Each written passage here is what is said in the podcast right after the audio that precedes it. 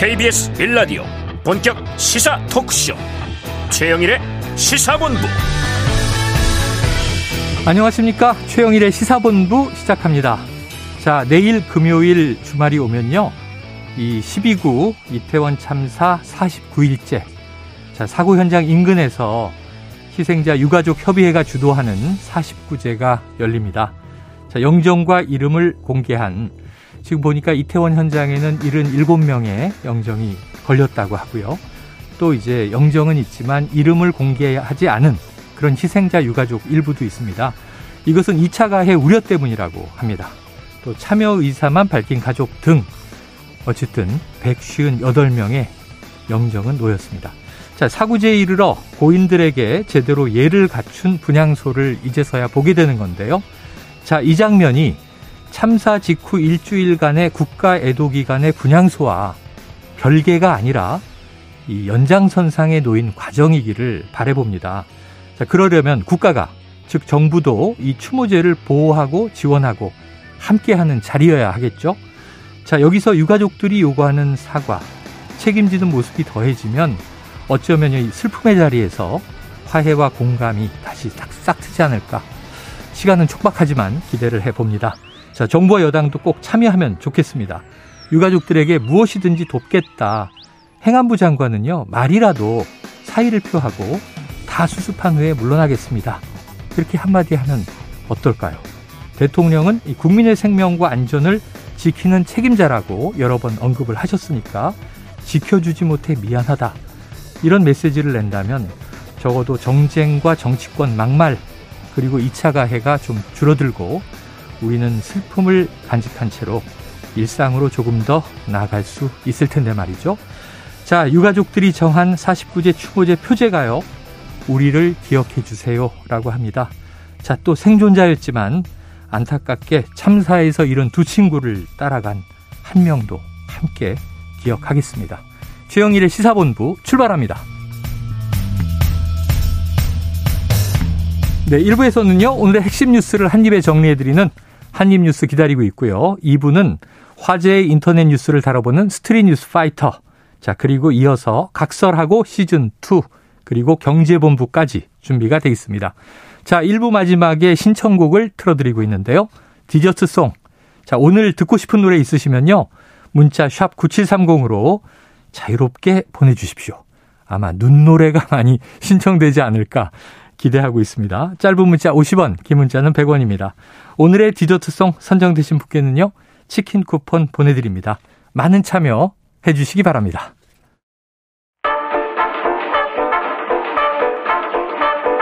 최영일의 시사본부 한입뉴스 네, 한입뉴스 오늘은 헬마우스 임경빈 작가 박정호 오마이뉴스 기자 함께하겠습니다. 어서 오세요. 안녕하세요. 아, 오늘 아침에 깼는데 15일이에요. 네. 아, 이게 뉴스가 너무 많은데 이게 무슨 날인데 무슨 아. 날인데 보니까 내년도 예산안 처리 시한을 못 박은 게 오늘이었잖아요. 그렇습니다. 됩니까? 아 지금까지 아직도 모르겠습니다. 아직도 몰라요. 네. 그러니까 계속해서 평행선을 아직은 달리고 있다. 네. 아, 벼랑 끝 대치를 하고 있다. 좁혀지지 않고 있다. 네. 이런 표현을 아마 지난주, 지지난주부터 계속 쓰고 있는 것 같은데. 한뭐 3주째 듣는 것 같습니다. 네. 계속 이어지고 있는데요. 아, 그런데 눈에 띄는 부분이 김진표 국회의장이 이 2차 중재안을 제시를 했습니다. 네네. 법인세율 관련해서 중재안을 내놨는데 네. 그러니까 법인세 최고세로 둘러싸고 여야가 입장차 계속 보이고 있잖아요. 그렇죠. 먼저 내놨던 중재안은 정부 안대로 3%포인트를 인하하는 거죠. 내린다. 예, 법인세 최고 세율을 현행 25%에서 22%로 네네네. 내리자. 그런데 그 시행을 2년 유예하자. 아. 이런 중재안을 김진표 의장이 내놨는데 네. 오늘 2차 중재안이 나왔습니다. 네. 단 1%포인트만 이번엔 인하하자. 아. 아, 그러니까 3%가 아니라 25에서 24로. 그렇습니다. 그래서 뭐 글로벌 공급망 재편 과정에서 외국인 직접 투자를 좀 가속하는 네네. 그걸 좀 받아들이는 마중물을 삼자. 이렇게 제안을 한 거예요. 네. 그래서 이게 2차 중재안을 여야가 어떻게 이제 생각하고 받을 거냐 말 거냐 이게 좀 중요해 보이는데 우선 국민의힘에서는 긍정적인 검토 분위기가 나오고 있습니다. 네네네. 왜냐하면은 어쨌든 1% 포인트라고 낮추면은 뭔가 도움이 되지 않겠냐 이런 네네. 거고 민주당에서는 조금 조심스러운데요. 네. 오늘 오후에 의원총회를 통해서 총회를 좀 모아보겠다 어. 이런 얘기를 하고 있습니다. 자, 그런데 네. 만약에 오늘 뭐 1% 포인트에 인하든 3% 포인트 인하든 이걸 또 여야가 다투다가 보통 흥정이라는 걸 하잖아요. 2%로 합시다. 뭐 이렇게 되든 합의가 안 되면 그럼 원래 예정했던 것은 민주당이 민주당 예산안으로 단독 처리할까요? 네. 그럴 가능성이 아직까지는 높아 보이진 않습니다. 아, 민주당에서는 지금 이걸 이제 강조를 하고 있는데 네. 실익이 있느냐는 차원에서는 조금 회의적이라는 시각들이 많이 있어요. 어. 일단 박정 기자님 정리해 주신 것처럼 사실 법인세 최고세율을 1%만이라도 낮추는 거에 국민의힘이 긍정적인 어떤 의지를 보여주는 이유는 네네. 사실 상징성을 가져오는 게 아, 중요하기 네네네. 때문이라는 이제 판단인 것 같습니다. 아, 그렇습니다. 민주당이 이제 주장하는 것처럼 사실은 이 법인세율 최고세율 같은 경우는 적용 대상이 되는 기업 자체가 숫자가 많지 않기 때문에 네. 그래서 이제 그리고 그 기업들이 대부분 어, 우리 이제 재벌 순위, 기업 순위로 했을 때는 매출 순위에 한 10위권 안에 들어 있는 기업들이 대부분이기 때문에 네. 법인세 뭐 1%냐 3%냐에 결정적인 영향을 받는 기업들은 솔직히 말하면 아닙니다. 어. 근데 이제 어, 이 정부의 어떤 정책 방향에 대한 상징성을 보여주기 네네네. 위해서 네, 네. 법인세를 낮추겠다고 하는 거기 때문에 1%만 받아도 국민의힘 입장에서는 정책 승리를 음. 얻어가는 건데 네. 그렇기 때문에 민주당은 오히려 더 받기가 어려운 거고 어허. 민주당의 대안으로 법인세율을 특히 중소기업, 중견기업들 대상으로 좀 깎아주다 이런 얘기를 내놨던 것도 네. 상징성 싸움의 하나거든요. 예. 과연 이제 이 방안을 민주당 의원총회에서 받을 수 있겠느냐 네. 하는 게 1차적으로 있고요. 다만 그렇게 된다고 하더라도 민주당의 수정안으로 이제 가결을 시키게 되면 네. 오늘 이제 주호영 원내대표도 그 얘기를 했던데요. 어, 우리 정부가 수립되고 나서 어, 74차례, 음, 예, 음. 74차례 예산안을 처리를 했는데 한 번도 야당 단독으로 처리한 적이 없다. 그러니까 이게 굉장히 좀 의미가 있는 어떤 변화가 될 수 있기 때문에 그거에 대해서 과연 민주당이 걸맞을 수 있는 용기가 있느냐 이제 이런 네네. 부분을 강조를 하는 거고요. 그리고 어차피 통과를 시킨다고 하더라도 민주당 국회의원들 입장에서도 네. 그러면 감액만 한 거기 때문에 그렇죠. 본인들의 지역구에 도움이 될 만한 예산을 따가는 성과는 못 가져가는 거예요. 네네. 어차피 그러면 내년 초에는 여야가 원하는 추가 경정 예산안 처리를 또 해야 될 거다. 추경을 해야 된다. 그러니까 여당 입장에서 나쁠 게 없다. 음. 이렇게 지금 판단을 하고 있는 것 같습니다. 어, 아, 이게 이게 또 이상해요 지금 여야 관계가. 왜냐하면 예산안 처리가 늦어지면 여당이 조바심이 나고 야당은 그냥 뭔가 더 얻어내기 위한 협상을 하는데 음. 이번에는 좀 민주당이 조바심을 내고 여당은 뭐 언제 통과돼도 기다린다. 심지어는 야당의 예산안이 통과되면 네. 윤석열 정부가 민주당 예산안을 내년에 1년 동안 집행해야 되는 거 아닙니까? 그렇죠. 아주 또 희한한 일이 벌어지는 건데. 사실 이제 그 배경에는 지난번에 국정조사를 여야가 합의할 때 음. 예산안을 통과시키고 나서 그 네. 그 이후에 국정조사로 네네. 본격 돌입한다는 합의를 했었기 때문에 맞아요. 그게 결국은 이제 민주당의 발목을 잡고 있다라고 볼 수 있을 네. 것 같습니다. 이제 네. 어, 원래는 그러면 안 되지만 네. 국민의힘이 음. 국정조사를 어 기간이 단축돼도 예. 나쁠 거 없다라고 판단하기 때문에 결국 이러는 거 아니냐라는 얘기가 나오는 거죠. 개인 의견을 더하자면요 아무 의미가 없어요. 왜냐하면 지금 1월 7일에 끝나게 돼 있는데 네. 지금 이제 뭐 월드컵 우승국이 다 가려지고 나서야 뭐 예산안 처리가 되고 그렇죠. 크리스마스 시즌 되고 연말이 되면요 국정조사 뭐 한 두 주 하고 끝내겠습니까? 그렇습니다. 본회의 의결로 반드시 연장해야 되잖아요. 음. 그럼 예산안만 질질 끌고 시간 보낸 여당은 음. 허송세월을 한 거잖아요. 그럴 수도 있죠. 여야 모두 아무것도 음. 못 얻어요. 지금 정신 차리시고 음. 예산안은 예산안대로 처리하고 국정조사는 국정조사대로 유가족과 국민이 원하는 대로 충분히 할 수 있게 짜야지. 맞습니다. 자, 1월 7일 국정조사 끝나니까 그럼 1월 6일 날 예산안 통과시킬 겁니까? 음. 이게 무슨 짓이에요? 좀 그러니까. 납득이 안 돼요. 자, 다음 이슈로 넘어가겠습니다. 대장동 개발 비리 의혹 사건의 핵심 인물 김만배 씨. 어, 어젯밤에 극단적인 선택을 시도했다. 병원으로 갔다고요? 네, 그렇습니다. 지금 병원 중환자실에 입원해 있는 상황인데요. 그러니까 어제 오전, 어제 새벽에 2시, 어, 4시 사이에 두 차례, 이어서 어제 오후 1시쯤 한 차례, 세 차례로 걸쳐서 어, 흉기로 목과 가슴 부위를 찔러 자해했다라고 좀 전해지고 있습니다. 어, 그리고 다음에 이제 변호인 측에 이제 연락이 닿아가지고 어, 김 씨가 연락을 취한 걸로 좀 알려주고 있는데요. 이 차에서 발견이 돼서 어. 어, 이 병원으로 이송이 된 그런 상황이 되겠어요. 어제 그러니까 오후 9시 50분쯤에 김 씨가 극단적 선택을 시도했다라고 119에 변호인이 신고를 해서 이송이 됐는데요. 네. 지금 보면은 김 씨가 계속해서 얘기하고 있는 것은 이 자신의 이제 답답한 심경 이런 걸 주변에 네, 좀 많이 네. 얘기했다고 하고 그리고 지금 중환자실에 있으면서 경찰도 지금 조사를 못 하고 있는 상황, 네. 가족들만 만날 수 있는 상황, 일부 사람들 만날 수 있는 상황이라서 어. 정확한 내막, 정확한 심경 이건 조사가 되지 않고 있는 상황이긴 네, 합니다. 네. 가족들만 지금 연애를 하고 있다. 자 그렇다면 임 작가님, 네. 이걸 뭐 우리가 추정해 볼 수밖에 없는데 현재 네. 뭐 이제 스트레스와 압박이 뭐 당연히 심한 상황에 처해 있습니다만 그렇습니다. 이런 극단적인 시도를 한 이유는 뭐로 보십니까? 1차적으로 지금 언론에서 추정하는 거는 어 최근에 이제 측근인 이한성 화천대유 공동대표 그리고 최우향 화천대유 이사 그리고 인테리어 업자 A 씨까지 해서 최근 세 명이 어, 동시에 구속된 거. 네. 어, 이거에 대해서 이제 가장 좀 심리적인 타격을 입은 게 아니냐라는 아. 추측들이 많이 나옵니다. 네. 왜냐하면 이세 명을 통해서 김만배 씨가 그동안 뭐 대여금이나 음. 투자금 형식으로 자금을 빼돌려서 은닉을 해왔었는데 네.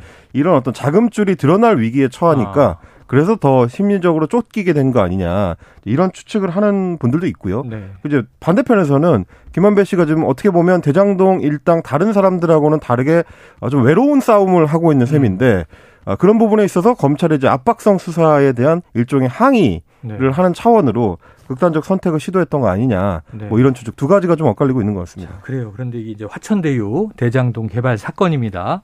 거기에 천화동인 1호. 네. 지금 소유주는 김만배다. 김만배 씨는 이거 내 거다. 근데 남욱 음. 이제 변호사는 이거 이재명 음. 대표 쪽에 네. 자금이다. 이제 뭐 저수지다 이런 얘기를 이제 계속 내고 있는 공방 상황이잖아요. 네. 그러니까 여기서 이제 중요한 건 정치적 쟁점으로는 이재명 대표의 이제 개입 여부가 될 텐데 자 이재명 대표가 입장을 내놨다고요? 네, 그러니까 어제 충북대학교에서 열린 시민 당원들과의 town hall meeting 여기서 음. 이 대표가 관련된 발언을 했는데요. 네. 그러니까 시민사회 운동을 하면서 기득권자들과 워낙 세게 싸웠고 또 구속 수배된 일이 있어서 전과자가 됐다. 그러니까 일상적으로 당해온 일이다. 그러니까 검찰 수사가 아, 이제 자신을 향하고 있는 것에 대해서 네. 아직 견딜만 하다라고 얘기를 했어요. 아, 근데 많이 단련돼 있긴 한데 최근에는 대한민국 검찰이 모두 달려들고 있는 것 같다 이렇게 얘기까지 했습니다. 네 그래서 좀 압박감을 느끼는 듯한 네, 그런 취지의 언급도 좀 있었고요. 음. 강도가 조금 달랐을 뿐이지 본질은 변한 게 크게 없다. 아직 견딜만 하다 힘든 건 사실이다. 이렇게 음. 자신들 지지자들 앞에서 네, 조금은 솔직한 얘기를 그렇습니다. 아, 그런 걸 좀 보여준 셈이고요. 지금 아까 언급하신 것처럼 김만배 씨의 진술 또 어, 이 남욱 변호사의 진술이 엇갈리고 있는 네네. 상황에서 앞으로 이 김만배 씨가 입원해 있는 이런 시점에 검찰 수사가 과연 좀 탄력을 받을 수가 있겠느냐 네네. 아니면 탄력을 오히려 잃게 되는 게 아니냐 왜냐하면은 김 씨 같은 경우도 주변에서 아, 주변에 얘기한 말이 며칠 사이에 뭐 자꾸 뭐 만들어내라고 검찰이 압박하고 있다. 음. 뭐 이런 얘기를 한 걸로 지금 전해지고 있어요. 그러니까 검찰의 무리한 수사가 진행되고 있는 게 아니냐 이런 여론이 만들어진다면 이 대장동 관련 수사도 좀 어디로 갈지 네네. 검찰이 더뭐 어, 강하게 수사할 수 있을지 여기에 대해서 또 의문부가 찍히는 그런 상황입니다. 예. 이제 검찰 입장에서 보면 지금 김만배 씨가 굉장히 중요한 어, 진술자가 되어줘야 음. 하거든요. 이재명 대표까지 이 사건을 끌어올려 가려면 두 가지 축입니다. 유동규 씨의 진술 그리고 네. 남욱 변호사의 진술 이두 네. 개가 힘을 얻으려면 둘 다 지금 전원 증거. 네. 나 나는 그렇게 들었다. 아, 김만배 씨로부터 들었다. 이게 그렇습니다. 많죠. 뭐 남욱 변호사는 김만배 씨로 들었다. 유동규 네. 씨 같은 경우는 이제 김용, 정진상 두 사람하고 연결점을 만들어야 이제 어, 이재명 대표까지 올라갈 네. 수가 있는데. 네. 김용, 정진상 두 사람은 다 지금 진술을 거부하고 있는 상황이고 그게 이제 이재명 대표하고 연결될 수 있는 가능성이 음. 그쪽은 이미 차단이 되어 있고요. 네. 그럼 남아 있는 게 결국 김만배 씨의 증언을 남욱 변호사에 대해서 이제 확인해 주는 정도를 음. 확보를 해야 어, 이재명 대표까지 올라갈 그렇죠. 수 있기 그렇죠. 때문에 그래서 검찰의 이제 수사 강도가 좀더 음. 강해졌을 수 있고요. 그리고 예, 제가 아까 말씀드린 것처럼 최근에 이제 자금과 관련된 측근 3명이 구속된 게 결국 검찰이 김만배 씨한테 일종의 신호를 준 거 아니냐. 아. 당신 재판 끝나면 네. 재산 하나도 안 남겨줄 수도 있다. 어. 이런 식의 일종의 어, 무언의 신호를 보고 네. 김만배 씨가 여러 가지 측면에서 심리적 압박을 느꼈을 가능성 네. 이런 것들을 좀 보고 있는 것 같습니다. 지금 우리가 뭐 정치적 또는 이제 이 수사와 재판과 관련된 이제 사법적 추론들을 하고 있는데 지금 임 작가님 얘기가 사실이 되면요 큰일 날 얘기입니다. 음. 그러면 은닉 재산을 뭐 남겨주는 딜을 한다는 겁니까? 뭐 그럴 수는 예, 없죠. 뭐 네. 얼마 남겨줄 테니 우리한테 유리한 진술을 해주시오 이렇게 이런 일이 있으면 안 되죠. 예, 국민들이 바라보는 사법 영역이 아니고요. 선진국입니다. 아, 우선 예, 이한성 씨랑 최유양 씨 지금 구속영장이 청구된 상황. 아, 청구됐죠. 아, 예, 예, 맞아요. 아니 그러니까 이게 너무 뉴스가 많이 네. 쏟아지니까 네. 저는 이 극단적 선택 시도 속보를 듣고 아 이게 구치소에서 뭐 나오기 위한 방편인가 그랬는데 이미 석방된 상태잖아요. 그렇습니다. 구속 기간이 만료됐고 음. 그래서 더 왜 이랬지 하는 생각도 드는데 음. 추정은 많고 우리가 아직 사실 확인은 못하고 있는 상황입니다. 계속 다뤄보고요. 이 이슈는 또 중요하니까 복잡한 내용을 2부 각설하고 시즌 2에서 더 자세하게 쉽게 조금 저희가 분석해 드리도록 하겠습니다. 자, 다음 이슈입니다. 아, 오프닝에서 말씀드렸는데 저는 이번 주말 이 장면이 가장 가슴 아플 것 같습니다. 이태원 참사 49제를 이틀 앞두고 지금 이태원 광장에 유가족의 뜻을 모은 시민 분향소가 마련이 됐어요. 그러니까 이게 어제 마련됐으니까 이틀 전이라고 한 거고 네. 지금 사구제, 추모제는 아, 내일 저녁인 내일입니다. 거죠? 네. 예. 자 지금 추모의 발길이 이어지고 있습니까? 네, 어, 그렇습니다. 그 지금 어제 오후에 이렇게 시민 분향소가 이태원 광장에 설치가 됐고요. 아까 언급하신 대로 어, 이 유족 동의를 얻은 희생자 76명의 영정 사진이 네네. 놓여 있는 걸 확인을 했고 희생자 17명의 유가족의 이름만 공개하는데 네네, 이름만 공개. 그러니까 어제 아, 이 시민 분향소 설치된 다음에 유가족들과 또 시민 대책위에서 와서 어, 분양을 하는 모습을 볼 수가 있었는데 네네. 헌하는 모습을 볼 수가 있었는데 아, 유족들이 많이 좀 울면서 네. 헌화를 하더라고요. 이제야 아이들이 여러분을 만나게 됐다. 음. 아, 처음부터 정부에서 유가족과 슬픔을 국민과 나누게 해줬으면 됐는데라고 눈물을 보이는 모습 볼 수가 있었고 네. 아, 충분히 예방할 수 있었지 않냐. 음. 윤석열 대통령은 더 늦기 전에 아이들 앞에 와서 잘못했다고 진심으로 사과하라. 아, 내일까지 현장에 찾아 사과하지 않으면 더 이상 존대하지 않겠다. 음. 이런 강경한 입장을 보이기도 네. 했습니다. 아, 그런데 이제 분향소가 설치된 이태원 광장 인근에 아, 이런 플랜카드가 걸렸어요. 윤석열 잘한다.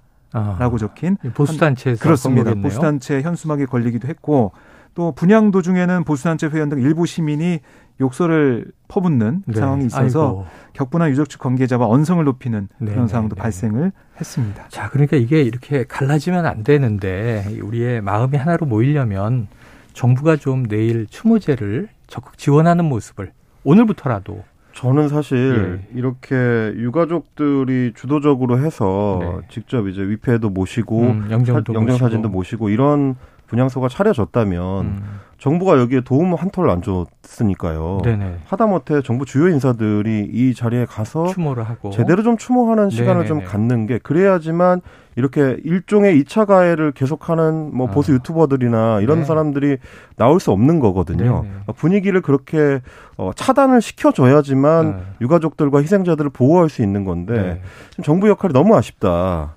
말씀하신 네. 부분은 네. 꼭좀 행안부에서도 좀 이게 신신당부를 해가지고 지켜줬으면 좋겠습니다. 아직 시간은 있습니다. 자 내일입니다. 내일 저녁 이 자리에 윤석열 대통령이 좀 그냥 허심탄회한 사과 음.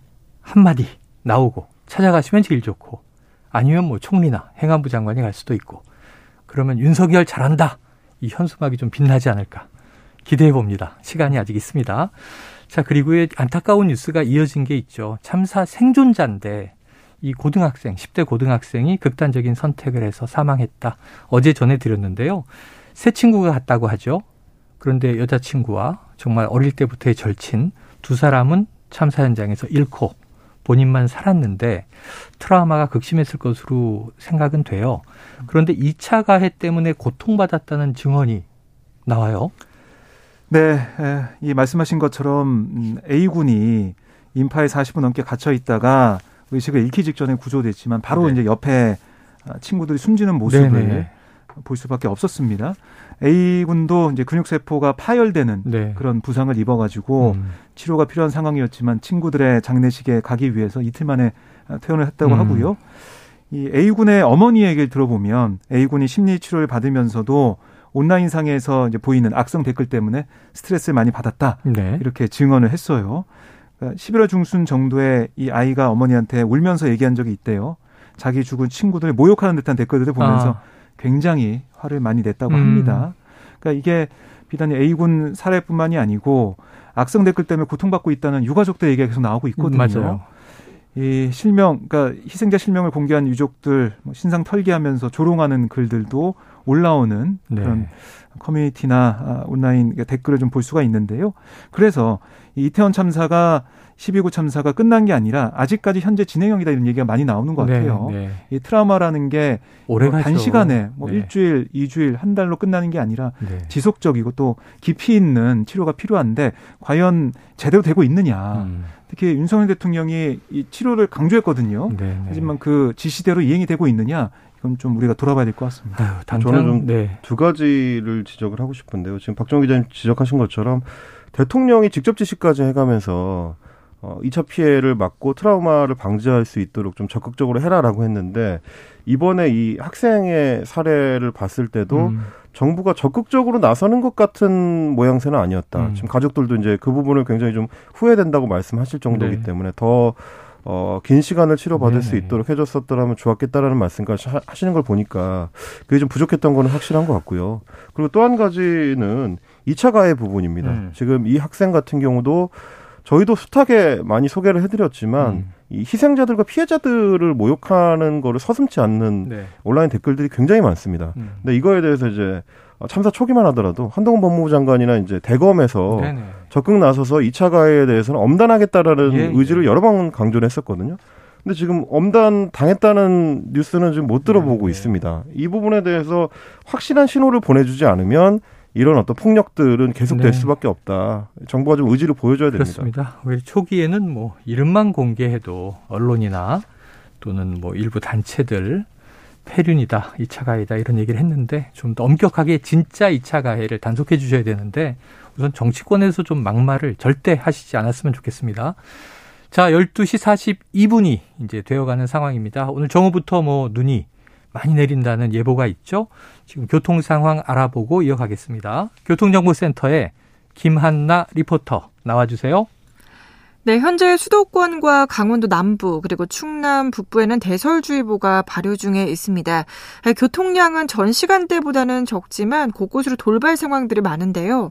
지금 서울 시내에서는 올림픽대로 공항 방면 동호대교에서 한남대교 쪽으로 고장난 차량이 2차로를 막고 서 있습니다.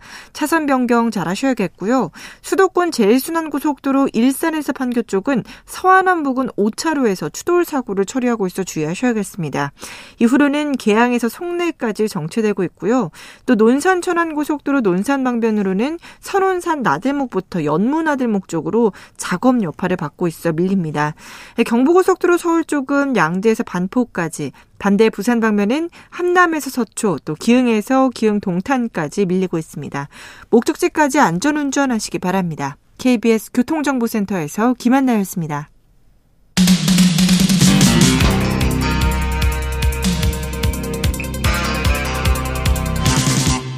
최영일의 시사본부.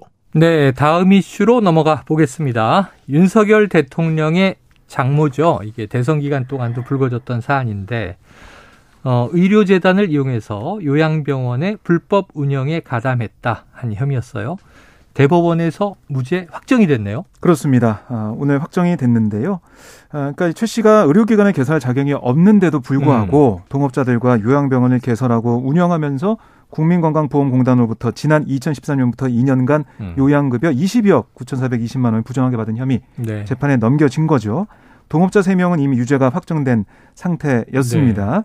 네. 네, 1심에서는 그 지난해 7월에 있었던 1심 재판부는 최 씨는 단순히 이거 투자하는 것을 넘어서서 의료법인의 설립, 존속, 운영에 관여하는 방법으로 음. 이 공범들의 의료법 위반 범행에 대해 공동 가공 의사에 기해서 본질적 기여를 통한 기능적 행위 지배를 했다. 음. 이렇게 판시하면서 무슨 얘기예요? 그러니까 이게 같이 이 공동 운영을 했다. 네네네. 이렇게 본 거예요. 그러니까 투자만 예. 끝난 게 아니다라고 음. 얘기를 하면서 징역 3년을 선고하고 법정 구속을 했습니다. 하지만 2심 재판부는 이게 적극적으로 어. 이 운영에 공모하고 가담한 거라고 단정하기 어렵다. 아. 이렇게 얘기를 하면서 검사의 증명이 부족하다라면서 무죄를 선고했습니다. 아. 그러니까, 이제 증거 불충분 그런 그렇습니다. 취지군요. 네. 그러니까 이게 대법원에서 역시 2심 재판부 판단이 받아들여지면서 아, 그대로 확정이 된 상황입니다. 네. 요거 저 2부에 각설하고 시즌 2에 장성철 소장, 양지열 변호사가 나오시니까 이 사안도 한번 좀 자세히 다뤄보도록 하겠습니다. 다음 이슈로 넘어갑니다. 자, 국민의힘이 지금 내년 뭐 상반기 어느 즈음에 네. 지금 차기 전당대회가 예정돼 있잖아요. 3월쯤이라고 대략, 예, 대략 3월로 압축됐다. 네. 이렇게 예상을 하고 있죠. 근데 이제 당원 투표의 비중을 확대하겠다 이런 이야기가 있었는데 자, 이 계획을 공식화했다. 그럼 이제 전당대회 룰 갈등이 이제 표면화되는 거죠. 네. 그러니까 이게 계속해서 말이 나오고 있는 게 지금은 7대 3이에요. 여론조사가 30%. 그렇습니다. 당심이 70%. 70%. 네. 이걸 조정해야 된다. 아니다. 현행 유지해야 된다. 이렇게 의견이 좀 갈리고 있는 상황인데 네네. 뭐 안철수 의원, 유승민 전 의원은 현행 유지 여기에 방점을 찍고 있지만 김기현 의원이나 아니면 뭐 권성동 의원 등등에서 이건 당심을 더 늘려야 된다 이런 얘기가 나오고 어, 있는 상황이고요. 예, 예. 조경태 의원 같은 거는 100%로 가야 된다라고 얘기를 했었는데 당원 투표 100% 그렇습니다. 어. 그러니까 정진석 국민의힘 비상대책위원장이 여기에 대해서도 얘기를 했어요. 어디, 그러니까 유럽이든 미국이든 어디든 전당대회에서 여론조사 채택한 나라는 세계 어디에도 없다. 음. 아, 비대위는 오늘부터 전, 정당 민주주의를 확고히 할 전당대회 개최 방안 논의를 시작하겠다. 이렇게 어. 얘기를 했습니다. 그리고 하나 덧붙인 게 1년 6개월 전에 열린 전당대회에서 우리 당 책임당원은 28만 명이었지만 현재 우리 책임당원이 79만 명이다. 네네, 많이 3배 가까이 늘었다. 네. 그러니까 이 당심을 100% 한다고 해도 그러니까 해석해 보면 누구에게 불리하고 누구에게 유리한 당원 운성이 네. 아니다. 민심이 대략 반영될 것이다. 그렇습니다. 통계적으로. 예, 그리고 뭐 당심을 반영한 게 당, 당연히 당대표 선거 아니냐 이런 얘기를 하고 있는 겁니다. 자, 임, 임 작가님 여기 네. fact check 좀 해주세요. 네. 이게 해, 해, 다른 나라는 없습니까? 그러니까 여론조사를 가지고 이제 전당대회를 하는 경우가 이제 흔한 거는 아니고 일단 그러니까 다만 이제 우리가 이제 여론조사를 도입할 때는 미국의 이제 open primary 제도의 네. 어떤 특성을 좀 반영한 거긴 합니다. 그러니까 미국의 open primary 같은 경우는 당원이 아니더라도 아. 어, 당의 이제 후보를 결정하는 과정에는 아, 그렇죠, 참여할 그렇죠. 수 있거든요. 그렇죠. 그런 과정들을 일부 우리도 도입을 했던 건데 네 우리는 이제 편의성을 위해서 이제 open primary처럼 좀 대규모로 하는 게 아니라 이제 여론조사를 약식으로 도입하는 어. 정도 이런 걸 해왔다고 볼 수 있겠고요.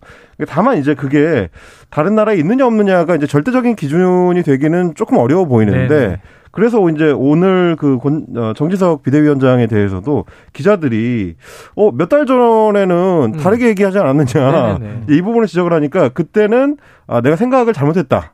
또 솔직하게 얘기를 하기도 했습니다. 그러면서 음. 지금 이제 어 당원 숫자가 70만 명대 후반 정도가 되는데 78만 명, 79만 예. 명 정도 되는데 어 전당대회를 하는 시점쯤 되면 우리가 100만 당원 시대를 열 수도 있으니까 예. 100만 당원 시대에는 거기에 걸맞는 형식이 필요하다. 네. 이런 식의 얘기를 했습니다. 음. 물론 이제 한 두서 두세 달 정도 남은 상황에서 당원이 20만 명 넘게 늘어날 것 같지는 않긴 하지만 네네네. 그만큼 지금 국민의힘의 지도부에서는 이 100대 0.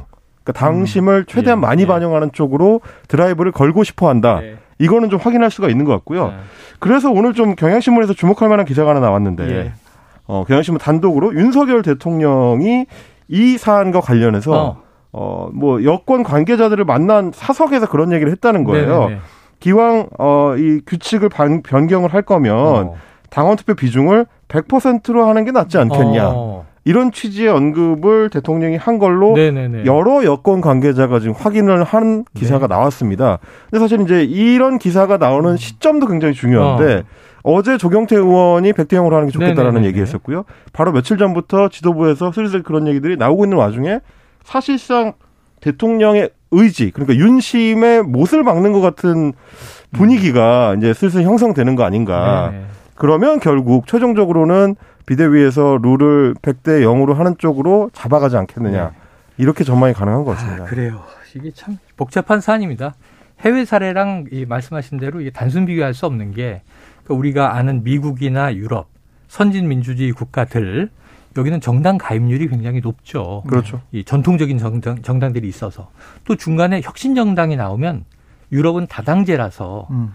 막 급진적인 해적당 심지어 녹색당이 우리나라에선 급진인데 79년에 이미 집권을 했던 정당이에요. 독일에서는 이런 식으로 정당 가입의 음. 또 이동성이 굉장히 유연해요. 그리고 이제 선거 제도도 다 다르고요. 그렇죠. 정당을 음. 설립할 수 요건, 있는 요건도 다르고 그렇습니다. 그래, 우리나라에선 제 기억에는 뭐한 7년 전에 김무성 대표 시절 오히려 공천을 100% 국민 공천으로 하겠다. 네.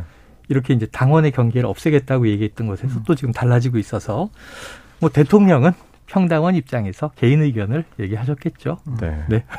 그렇게 생각해 봅니다. 다만 이제 국민의힘 안팎에서 나오는 얘기도 네. 이 전당대회 룰을 바꾸려고 하는 움직임이 어, 실제 속내는 결국 유승민 전 의원을 막기 위해서가 아니겠느냐라는 네. 얘기가 아, 나오고 있습니다. 뭐 그래서 들리는 얘기로는 음.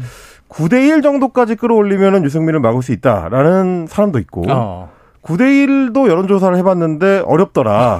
아예 10대 0으로 해야 된다라고 음. 하는 사람들도 있어서 네. 사실상 그런 어떤 세부적인 사안만 조절 하게 되는 거지 네. 방향성 자체는 이미 결정됐다라는 얘기들이 좀 네. 많은 것 같습니다. 자, 여당 여러분들께서는 좀 국민의 입장을 한번 경청해 주십시오. 왜냐하면 지난번에 당원 당규 변경한 것이 이준석 전 대표를 이제 결국은 끌어내리기 위한 거 아니었느냐는 비판이 있었으니까 이번에 전당대회 룰을 바꾼다면 또 유승민 후보를 끌어내리기 위한 것이라는 비판보다는 자, 합리적인 방향으로 가는 것이라는 중평을 받으셔야 되겠죠. 자, 박 기자님 기대하시는 월드컵 네. 결승전 어디와 어디가 붙습니까? 네, 아르헨티나랑 프랑스가 붙게 됐습니다. 가장 전통 강호들이 올라갔네요. 네, 다음 주 월요일 0시 그때 결승전이 열리죠. 네. 기대가 됩니다. 네네. 음바페냐 메시냐, 메시냐 음바페냐. 아, 누구예요? 저는 그래도 메시가 한번 아, 예. 아 우승하는 은퇴를 앞둔 보고 음. 싶습니다. 그래요. 이거 이제 last dance라고 하잖아요. 아유, 대단, 네, 메시 선수는 네. 뭐 15년 정도를 세계 축구계를 주름 잡았던 네. 슈퍼스타인데 드리블을 하더라고요. 음, 그렇습니다. 유일하게 지금 월드컵 우승만 못 해봤거든요. 그래서 이제 아르헨티나 내에서는 메시가 사실상 네. 거의 이제 축구의 신처럼 추앙을 받는데 아. 메시의 마지막 월드컵 우승을 위해서 거의 네. 총력 투쟁을 하고 있는 양상이긴 합니다. 그래요? 임 작가님의 마음은 알겠어요. 네. 오늘 옷도 아르헨티나 깃발 색깔이네요. 아, 네, 공교롭게도. 네.